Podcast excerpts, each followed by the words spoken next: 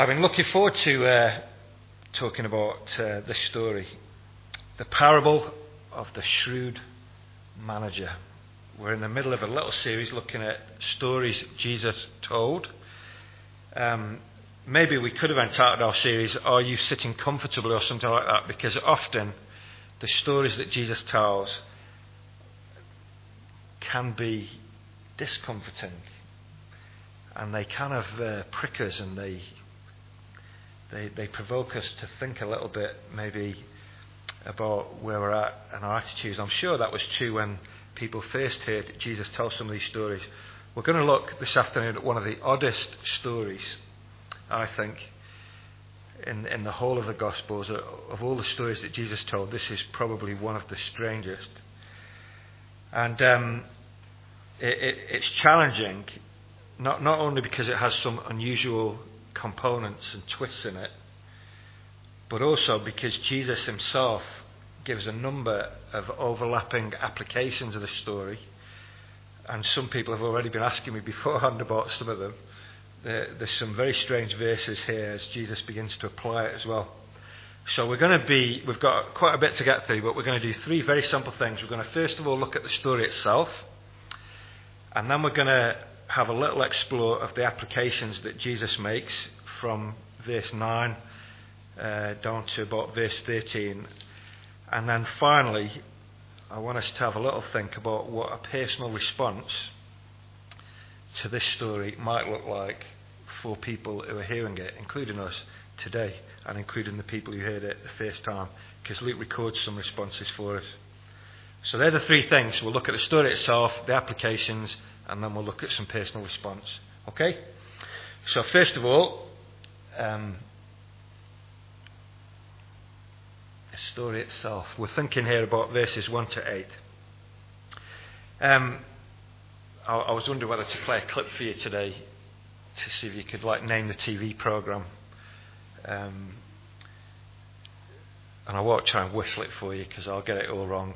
But this story reminds me a lot of Sir Alan Sugar and The Apprentice. You remember that program on TV? I think The Young Apprentice is about to start, isn't it? With where they have all the 15, 16, 17 year olds.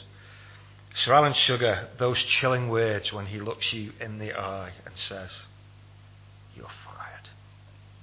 With regret. Well, sometimes he's pleased, isn't he? You're fired. Um, it's right there in this story in verse 2. Um, there was a rich man who had a kind of agent. Someone has basically dobbed him in to his manager. Someone has told the boss that this guy has been wasting his stuff, or maybe not maximizing his assets. And uh, the guy, the manager, calls him in in verse 2 and says, What is this I hear about you? What have you been doing? Give an account of your management because you can't be my manager any longer. You're fired. So he's basically, I'll have your P45 ready. Here's your coat. Give me the accounts. It's time for someone else to do your job. You're out. Now, the, the guy in the story, in verse 3, has a little think to himself for about two seconds, and then panic sets in, as it would. So in verse 3, the manager says to himself, What am I going to do? I've lost my job. I can't dig. I don't really want to beg. And then he has a kind of eureka moment. He's, he's not naked in the bath like Archimedes apparently was, but he has this eureka moment. The light comes on, and um, he says in verse 4 I know what I'll do. So that when I lose my job here, people will welcome me into their houses. So what does he do? He calls in all the people who owe, owe money to his boss. And he slashes all their bills. So he's, he's, he's been fired for incompetence, He calls all the people in who owe his boss money, and he says, You owe what? 800 gallons? Make it 400. You come and alter the ledger here. Thanks very much. And, the, and all these people who are coming in, these debtors, all their Christmases have come at once. The hard verse comes in verse 8 because there, the, the, the big boss, Sir Alan Sugar, it says in verse 8 that the master commended the dishonest manager. I, that verse is difficult because I think if that was really Sir Alan Sugar, he, he, he would have. I, I think he would have got a little bit further than that, wouldn't he? Yeah, I've just fired you, and you've taken it upon yourself to suddenly reduce my income.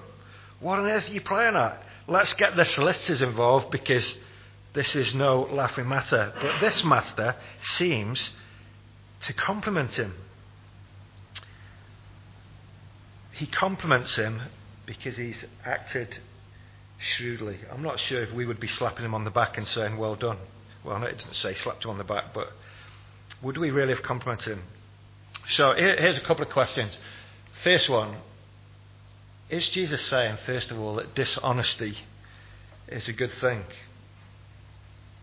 That's the key here, isn't it, to understanding this story. On the surface, it seems like the bad guy becomes the good guy. He rips off his boss, and both his boss and Jesus seem to think that what he's done is a great thing.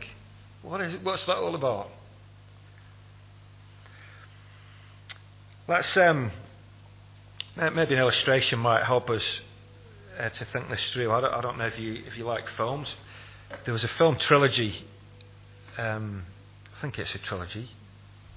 I'm trying to think if there's another one been made since. Uh, Ocean's Eleven. Do you know that film?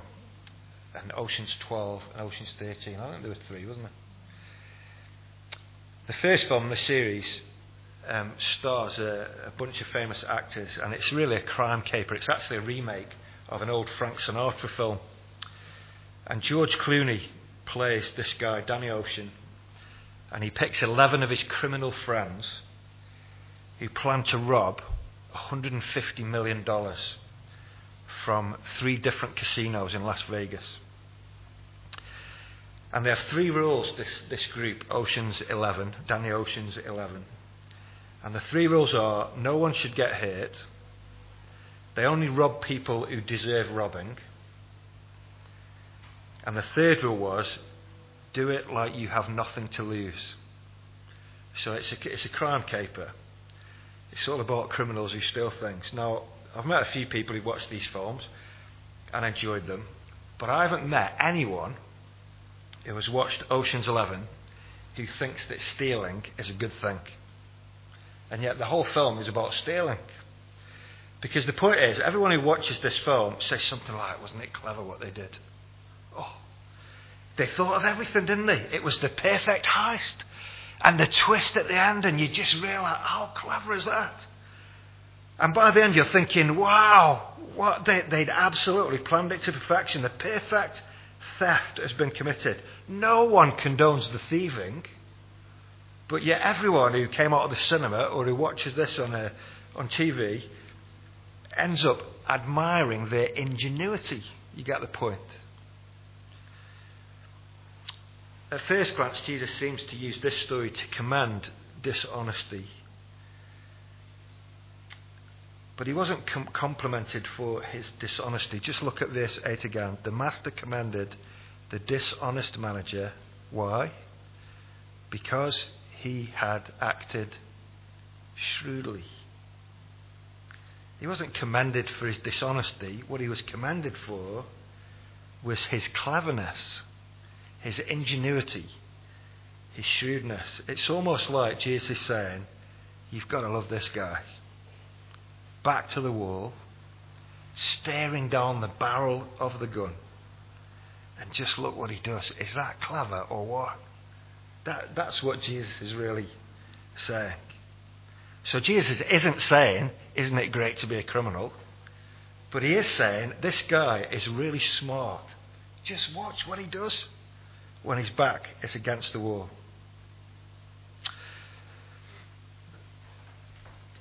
My second question is why did Jesus not just tell a simpler story that emphasized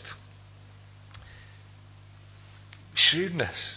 I, I think part of the answer to that is that that would be quite boring. And I don't think any of the stories that Jesus tells in the Gospels could be accused of being boring. There's often a twist. And this story has a twist in it because his brand of shrewdness is a particular brand of shrewdness. And we'll see that hopefully as we go through it. Let, us uh, just get back to the story and dig a little bit deeper. It, it is hard for us to understand what goes on in a story like this because it isn't really like The Apprentice. Um, this is not Canary Wharf in London. This is not the stock market or Wall Street. This is what we would call an agricultural economy, isn't it? It's a long time ago. This is a farming type business. It's all about land and farming. And when you read commentaries on this story, there are more theories written up on what this story means than, than, than we would have time to go through. Some of them are bizarre, but I, I want to give you, let, let me give you my take on it. I'm not saying this is the only way to see the story, but you see if you think this makes sense. And, and it helps us to see the twist. It seems pretty obvious to me, anyway, that this, um, this boss in the story is some sort of landowner. Uh, he's a rich man. Um, and he, he has this guy, an agent, who's managing his affairs. I think in this time, what would have been happening was that the land that the boss owns would have been rented out to tenants. And they can harvest their crops and they can take them to market and sell them, and that's their business. But in return for the use of the land, they have to pay a kind of rent, which is probably a percentage of the total crop to the guy who's the boss. So he's made, isn't he? He owns the land, and everything they harvest, he gets a percentage of it. But the agent, in this case, is incompetent. And in this culture that, I don't know, prides itself on making money, someone tips off the boss that this fellow has been slacking and he's not maximizing the boss's assets. He's wasting opportunities. The manager isn't behaving dishonestly at the beginning of the story.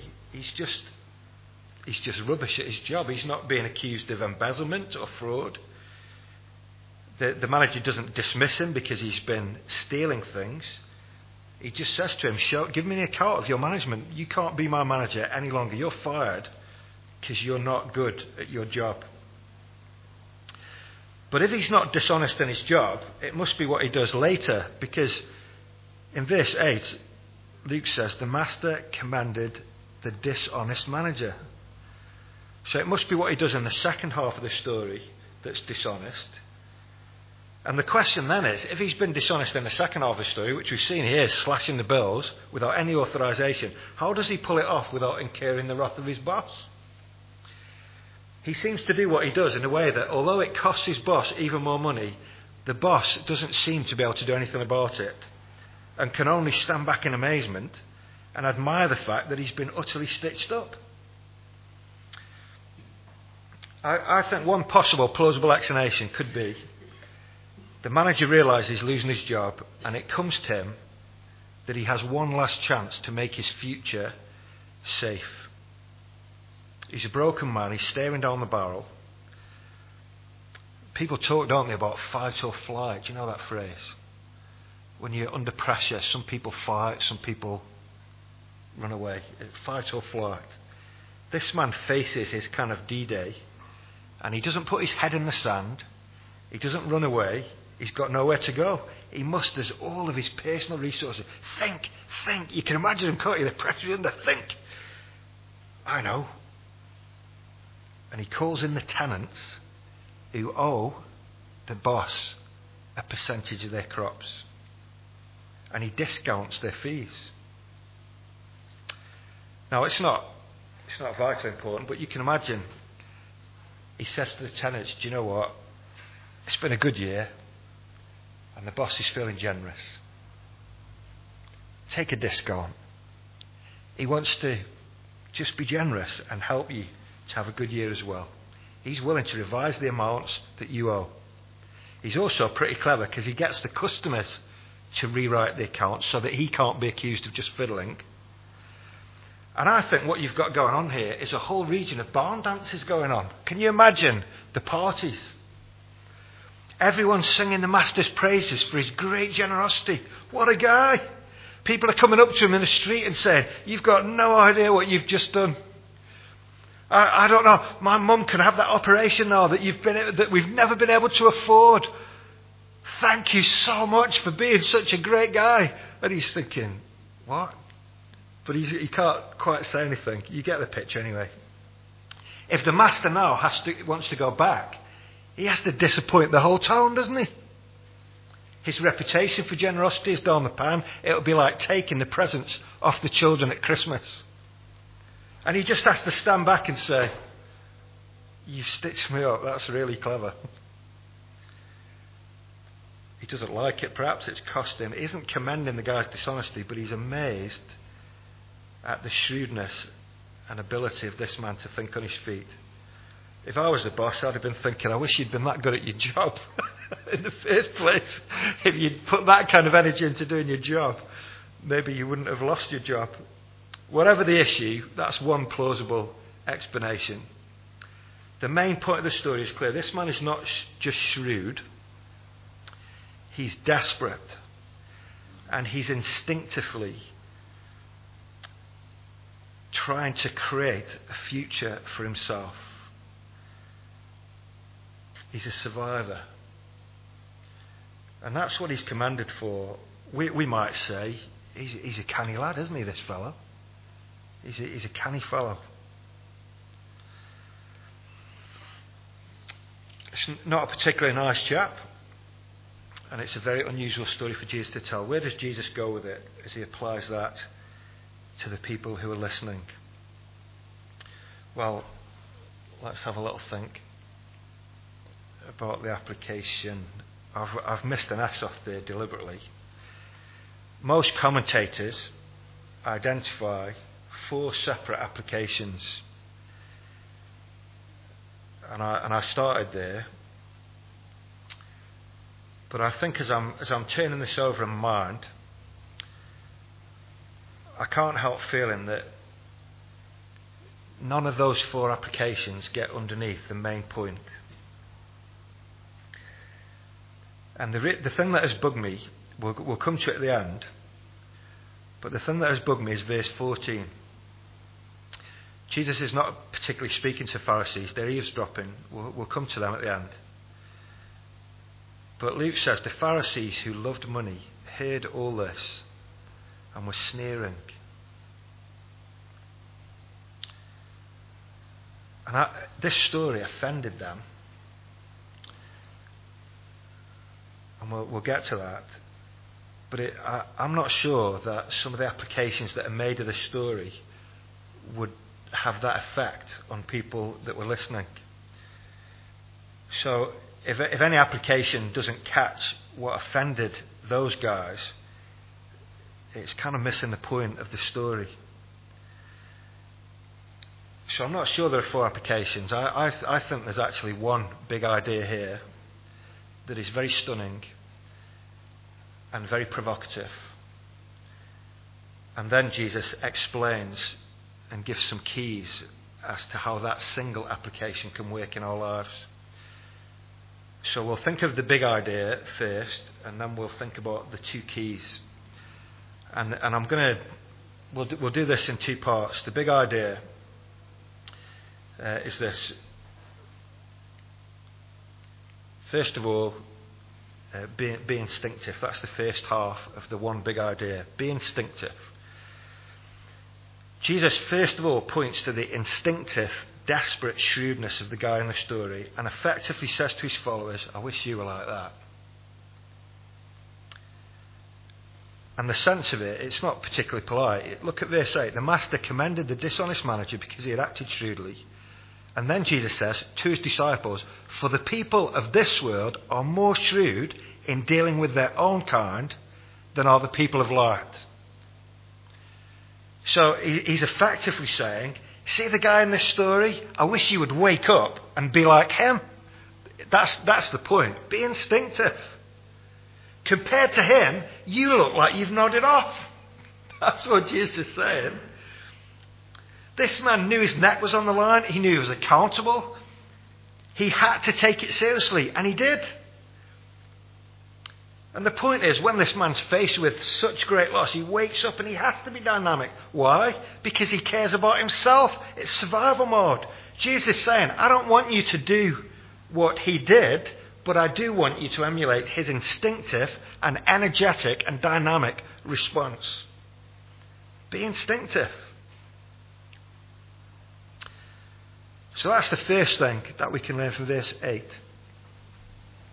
The second uh, half of the one big idea is this be instinctive in generosity.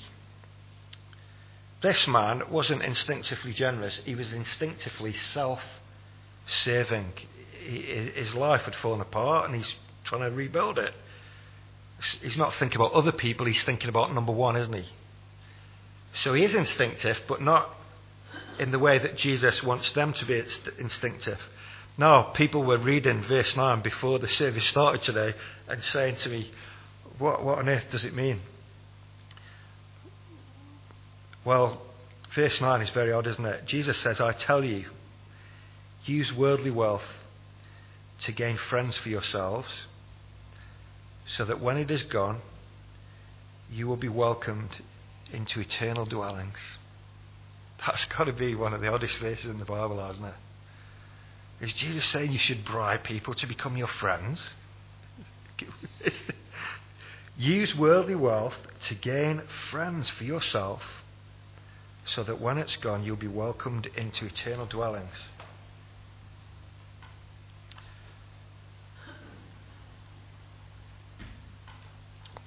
Excuse me. Well, we've seen the twist is that the man in the story was instinctively self serving.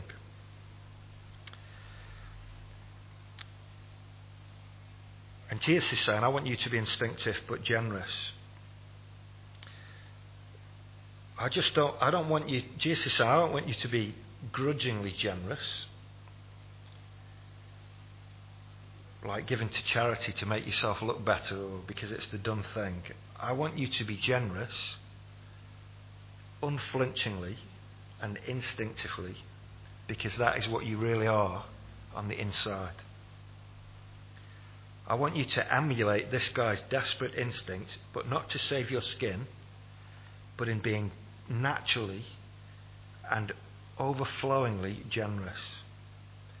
Uh, Jesus is saying, I want generosity to be your natural default instinct.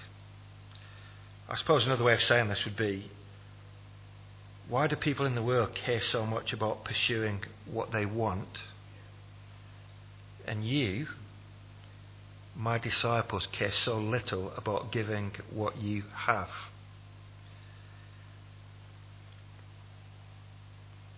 Jesus is interested in our motives. And it's challenging, isn't it? Some people think that God can be pleased with religious people who, on the outside, look like they're doing all the right things. Actually, here, Jesus raises the bar much higher than that and questions not so much what we do, but why we do it and who we really are on the inside. So, someone who looks the part but is not really and truly and instinctively generous is in for a big surprise. And the really ironic twist is here that Jesus uses a kind of scoundrel, the kind of person that a religious person would look down on to make his point.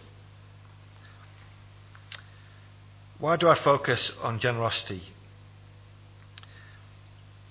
Well, the man in the story had an eye on the future, didn't he? It's a self orientated concern. He wants another job, doesn't he, basically? He wants someone to take him in. He wants to be safe and secure in the future. And so he slashes all the bills so that people will like him and he'll get another job. And he does it in a very clever and a very shrewd way. Jesus says, I tell you, make friends for yourselves by means of unrighteous wealth or worldly wealth, so that when it fails, they may receive you into the eternal dwellings. Here's a thought for you. I, I think what Jesus is saying here is you should so live, we, we should so live our lives here now, that when we get to the gates of heaven, there will be people already there who will be there because of our open handed and instinctive generosity.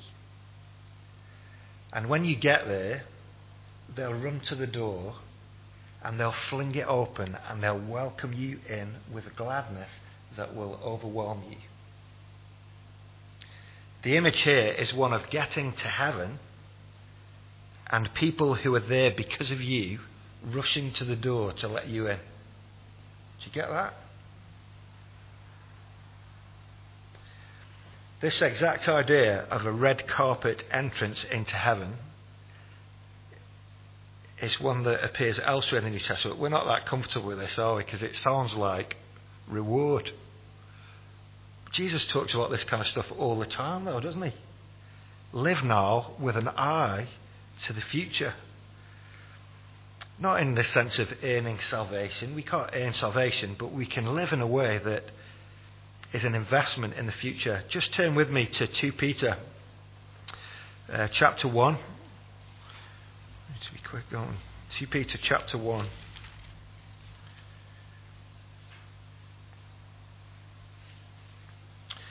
Um,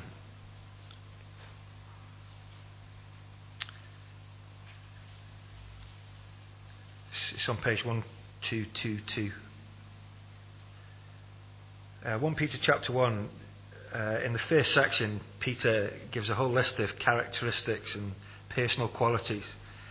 And he says in verse 10, Therefore, my brothers, be all the more eager to make your calling and election sure, for if you do these things, you will never fall, and you will receive a rich welcome into the eternal kingdom of our Lord and Saviour, Jesus Christ.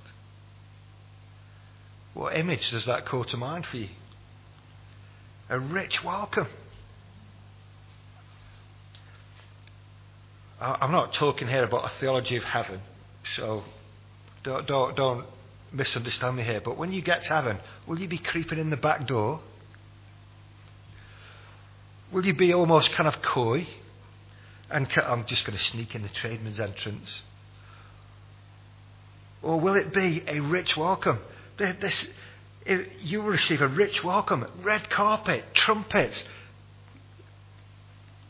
This idea of investing in the future. Jesus is saying, I want you to think long term. I want you to be naturally and instinctively generous, but in a particular way. I'm not just talking here about being charitable. I want you to invest your present resources, the stuff you own, in the eternal well being of other people. To Christian people, Jesus is saying, What I want you to do is invest your stuff in the gospel. And to do it instinctively and energetically and dynamically. And I think that's what's radically countercultural about this. Jesus said, I want you to so live in this world, fully immersed in the world, yes, awake, alert, but instinctively outward looking, with an eye on the eternal well being of other people. That, according to Jesus, is real shrewdness. Investing yourself and your stuff in other people. And those of you who are followers of Jesus, then, what kind of entrance will you receive into heaven? Will you have to sneak around and no one will really notice? Or will you have so used your stuff in this life that there'll be a massive party? when heaven's door opens and there'll be people there who owe their salvation in part to the things you did today. Be instinctive in generosity. Invest your lives in the eternal well being of other people. Jesus goes on uh, to give. Uh, that, I think that's what verse 9 means. It's a very, very odd verse, isn't it? But I think that's something about what Jesus is saying here in the light of the story. In verse 10 onwards, Jesus gives a couple of keys. Um, yeah, I don't think I'll put them on here. Let me tell you them. First of all, in verse 10, Jesus picks up on the idea of the fact that this guy was an agent. And um, basically, he didn't own his master's land. He was just. His job was to handle his master's stuff wisely. And I think verse 10 and 11 and, and 12 are, are possibly alluding to the fact that, in actual fact, our stuff is not our own anyway. We, we are really stewards of the things that God has given to us. And I think that's why this story has the twist on it that it does. Whoever can be trusted with little can also be trusted with much. If you haven't been trustworthy in handling worldly wealth, as the, as the dishonest manager wasn't trustworthy, Who's going to trust you with true riches? And if you haven't been trustworthy with someone else's property, who's going to give you property of your own? He implies that God is their boss and that God too has given things to them. And the stuff they have is not really their own in the end. It's given to them on trust. And they are like the agent in the story. Their job is to use what they've been given to maximize the opportunity I, the truth is that every part of our nature cries out, doesn't it? That's mine. It's mine. Jesus says, no, actually, it isn't really yours. It's given to you. How are you going to use it? That is very countercultural, isn't it? In a world that is so selfish. If we can't manage now what God has given to us to bless others, how can He, how can he entrust us with real, substantial riches that have eternal value. Sometimes we fall into trap, don't we, of waiting until we have enough to put away. And we're safe and comfortable. And then it's too late. I think I've told this illustration to you before. In 1992, a survey was done in America. And people were asked how much money they would have to make to be able to live the American dream. And the people who earn $25,000 a year thought that they would need around 54,000. And those who were in the $100,000 a year bracket said that they could buy the American dream for an average of $192,000 a year. And this survey was interesting because what it demonstrated was that people in all salary brackets all thought that they would typically need double the income they currently had to, to live the American dream. Isn't that interesting? It doesn't really matter where you are on that scale. Everyone in the survey thought that they needed twice as much to be able to be living the dream. The second thing that Jesus says in verse 13 is he touches on the matter of the heart. And he reminds his followers that no one can serve two different masters. And he says to them, very famous verse, no servant can serve two masters. Either he will hate the one and love the other, or he'll be devoted to the one and despise the other. And Jesus then sums up by saying, You cannot serve both God and money. What Jesus is doing is cutting to the chase, isn't he? And saying, What do you love the most?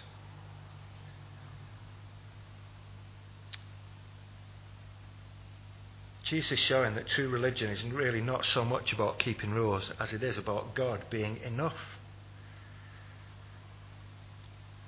It is about trusting God to satisfy and provide for us all that we need.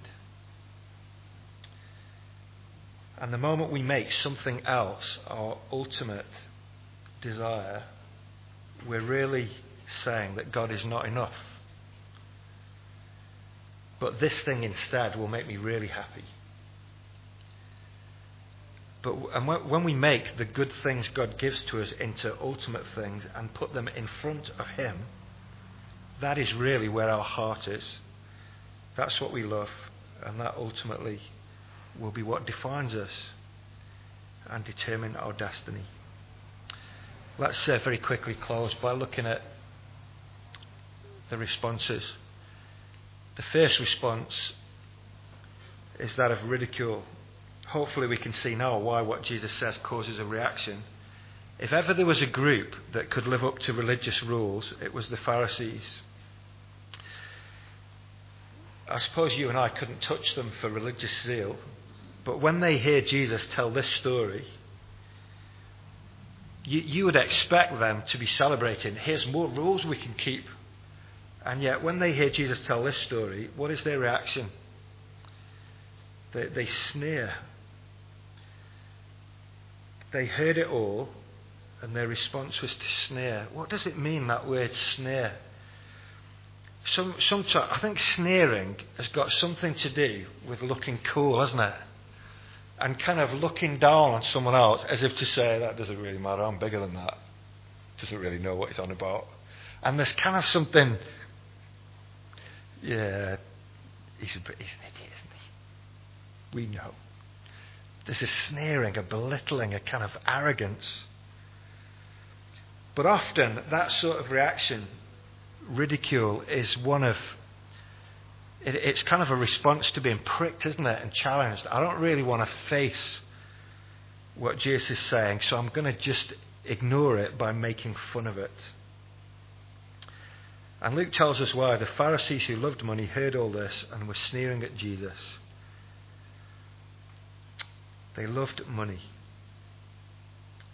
You are the ones who justify yourselves in the eyes of men, but God knows your hearts. What is highly valued among men is detestable in God's sight. They were mixed up because they loved money but wanted to look to other people like they loved God. Jesus wasn't even talking to them, and yet he touched a raw nerve and he rebukes them sharply. You try to look the part, but God knows what is inside your hearts. and their response is ridicule. Jesus is really saying that loving good things in a way that turns them into ultimate things that replace God in our affections is really what makes us ugly. He says here, detestable in God's sight. We are, we are living a life that is beneath where He wants us to live when we sink to loving other things more than Him. The second response, then, I suppose, lots of R's there, is repentance. And let me, let me just close with this, we're nearly done.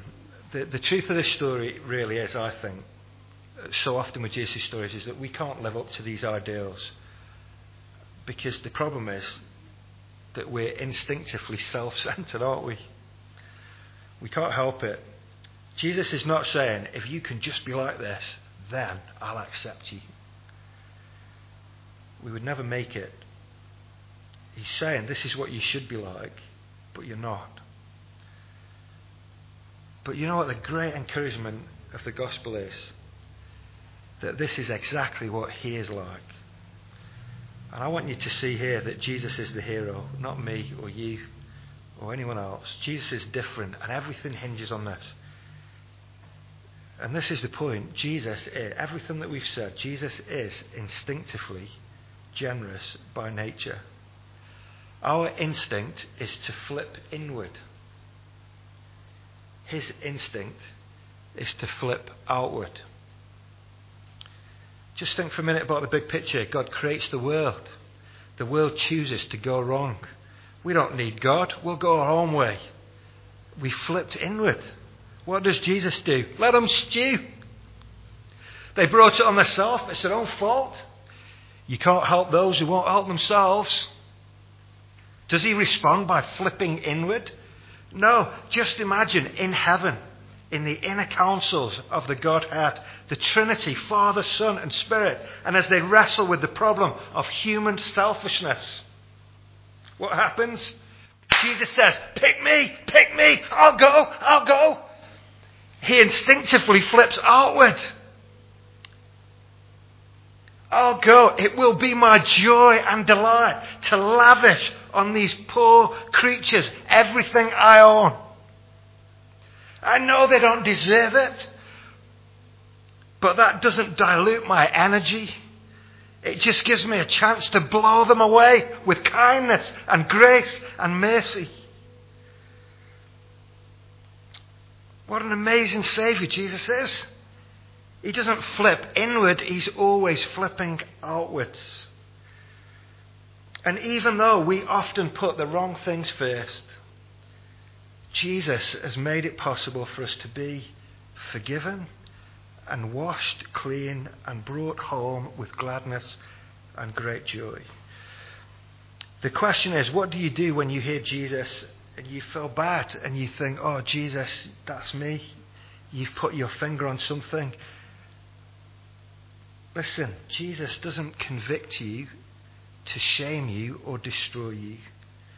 He does it to open your eyes to the way things really are and to enable you to make a response to Him and to turn from a self centered life that always flips inward and to come home to trust Him as your first love.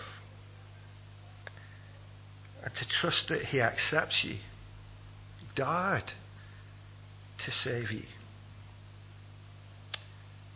And if you let Him, He will work in your heart to liberate you from the self centeredness that plagues us so that you can begin to love God and serve others gladly.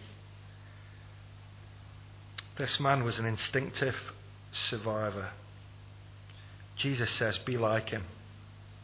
Wake up, be generous, and invest your life with joy in other people. And as we think about a personal response, what, what will our response be? Will it be to sneer and to hold our stuff tightly and ultimately lose everything? Or will it be to come home, to hold our stuff loosely and ultimately gain everything? Let's uh, close with some words of Jesus in another gospel, Matthew chapter 6. Jesus said these famous words Do not store up for yourselves treasures on earth, where moth and rust destroy, and where thieves break in and steal. But store up for yourselves treasures in heaven, where moth and rust do not destroy, and where thieves do not break in and steal. For where your treasure is, there your heart will be also. Amen.